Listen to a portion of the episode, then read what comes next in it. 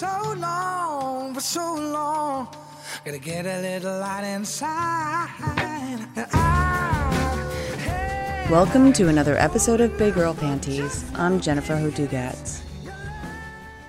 I was a new mom, living off of $100 a week, which was the money that was given to me by my son's father as child support. It's difficult to live anywhere off of $100 a week, let alone New York, where $100 barely gets you dinner at a restaurant.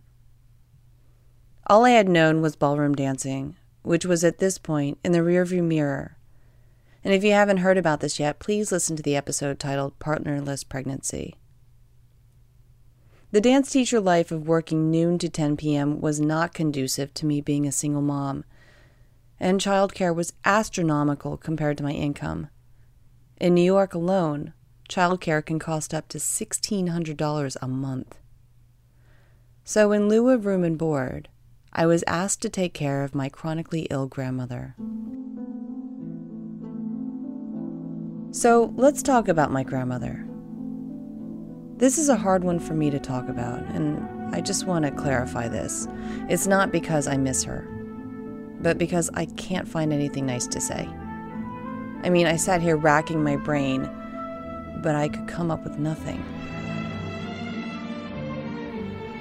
My grandmother was a diabetic who could care less about her diet and continued to eat unhealthy food. She had been obese for most of her life and weighed 300 pounds less the legs she had lost due to her lack of self-care. She was far from the nicest of women as well. So much so that my memories of her being loving and caring are very few and far between. Frankly, she made my family's life a living nightmare most of the time, through her verbal and emotional abuse. She was much like the woman in Mommie Dearest. On the outside, she was kind to strangers and neighbors, but when the door would shut, all hell would break loose. No wire hangers ever! So this was the only choice I felt I had, was to move in with her. I had no idea what I was going to do with my life, better yet, how I was going to take care of my newborn son, Aiden. I had worked in an office for a few months, but I was fired due to my long absence from panic attacks. This was covered in the episode Raw. I had very little skill sets. I had worked with high-end restaurants as a hostess and another as a manager. I was a ballroom teacher. I was a receptionist and had gone to Temple University for psychology, but that was all I had known. On top of all of the hardship I was experiencing, I also felt an enormous amount of shame for where I was in my adult life. And the record that kept playing in my head was that I did nothing with my life so far. I was 27, a new mother, and lost. It had felt like I had been playing musical chairs up until now. Every time the music would start playing, I would jump up and go wherever my heart desired, like a feather floating in the wind, until the music ended, and I would land in an open seat thinking I was safe as my life was going along just fine. Until one day when the music stopped, and there was no empty seat, nowhere to go. Feeling as if I was floating in the ether of uncertainty. The silence of what was to happen next was deafening, and it was all I could think about. I spent my days cooking, cleaning, taking my grandmother in and out of the bathroom, bathing her, changing her clothes, and taking care of my son Aiden. My grandmother slept a lot during the day, which gave me time to do house chores and be with my son, but it also had a trade-off.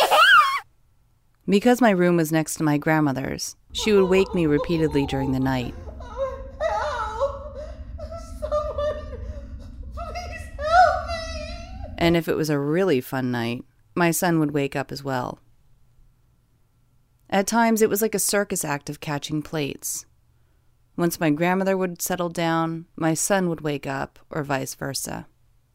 And if I was lucky, both of them would go back to sleep, and I could catch some shut-eye, only to awaken in what felt like minutes to start the day all over again.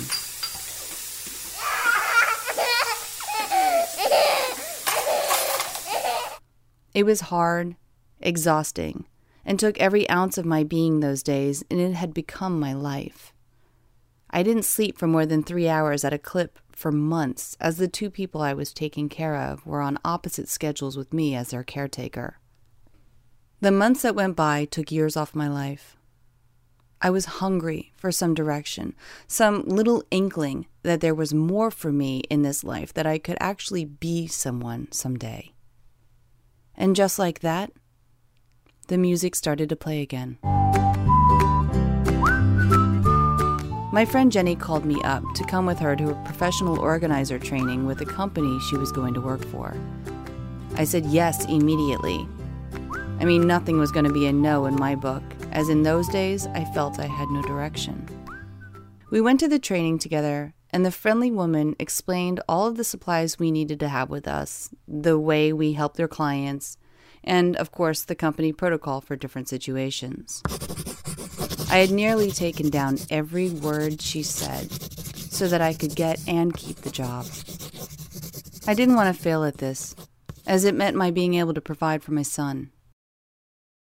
The trainer ended the meeting by saying that it could take up to a month for our first job to come in, and it'll be sporadic to start.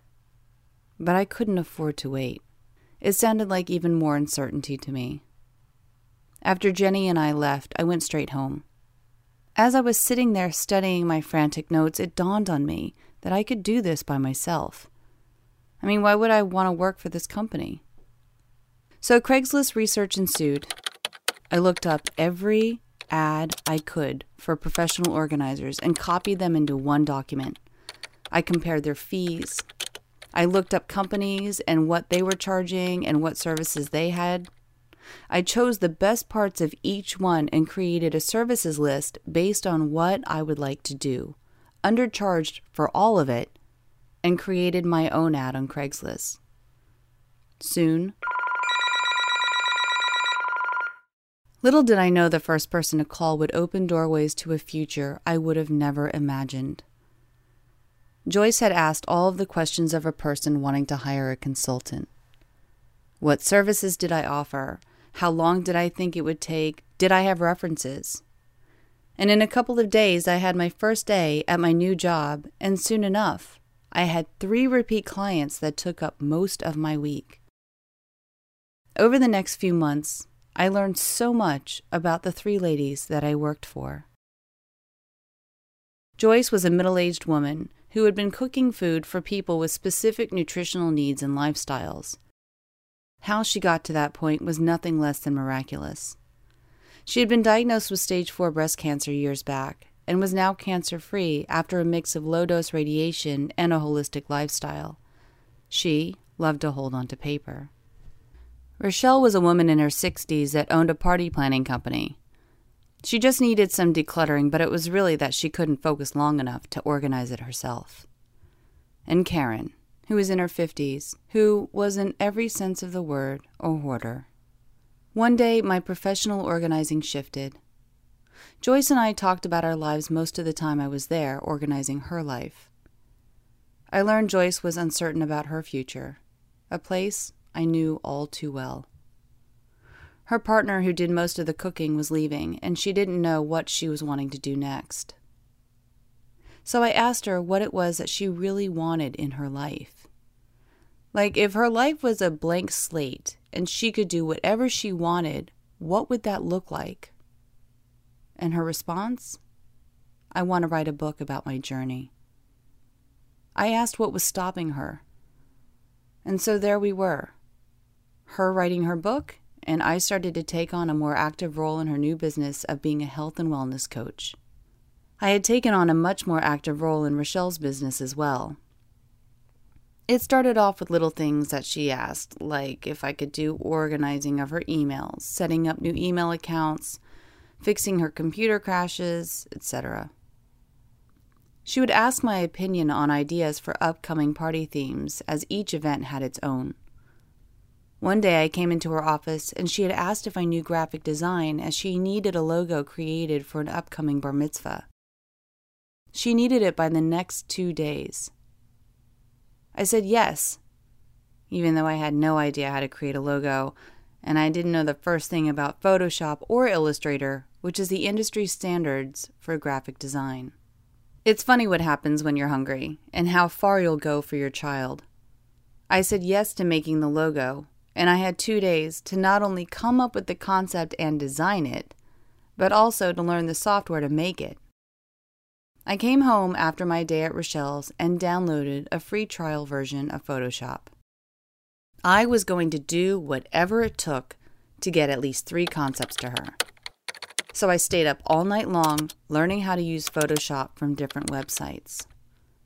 I would practice making shapes and bending them, blending colors, learning what buttons did what, and how to create layers and masks, what the different file extensions meant, until I had been able to create something of use.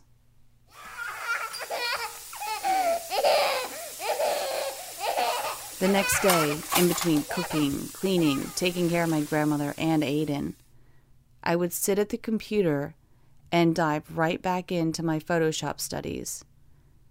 And that night, I had continued the logo designing until 10 a.m. the next day when they were due.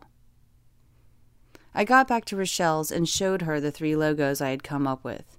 She loved them and started asking for more.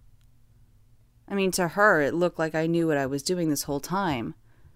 Little did she know I had stayed up nearly 48 hours to create these. I know I had a new tool that I could use, but it was one that I had no want or need before she asked.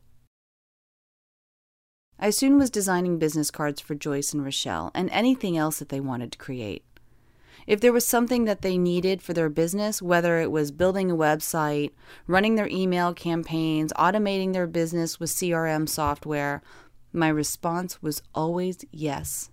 And then I would learn how to do it after by spending every free second learning how to make it happen. The next few years, I stopped organizing and grew into taking on their entire business operations. Other people started hiring me to help them with their startup businesses and operations, and soon they would go from startup to making over $750,000 in a year. I had found my seat again in the game of life's musical chairs. I went from an ex-ballroom dancer struggling single mom to running startups. I learned to embrace uncertainty because what in our lives are certain anyway? So startups were perfect for me. I also began to see that mindset was a huge piece for entrepreneurs, so I started on my own path of self-discovery and self-mastery, and soon was coaching groups around it. I quickly married the startup consultations and mindset coaching, and voila, here I am. Since that first call from my Craigslist ad, I have been COO for over 7 companies, started a top podcast producing company called The Hangar Studios, have helped over 100 people produce results in their lives through coaching, and I'm currently in the process of launching my coaching company focused on the entrepreneur, called the United Tribe. And of course, I've got this podcast. Although I've come a long way, I'm still as hungry as I was then. I always say, if you want to see what you're committed to, take a look at your results. So based on what you've created in your life, what are you really committed to? Are you truly happy with it? And if you're not, what are you choosing to do about it? How far will you go to create it? Yes, the music of life can stop and leave you absolutely seatless. But that can also be an opportunity for a life you've never imagined. So learn to get comfortable with being uncomfortable. To look at what's possible that was once impossible. And to be open to whatever comes your way.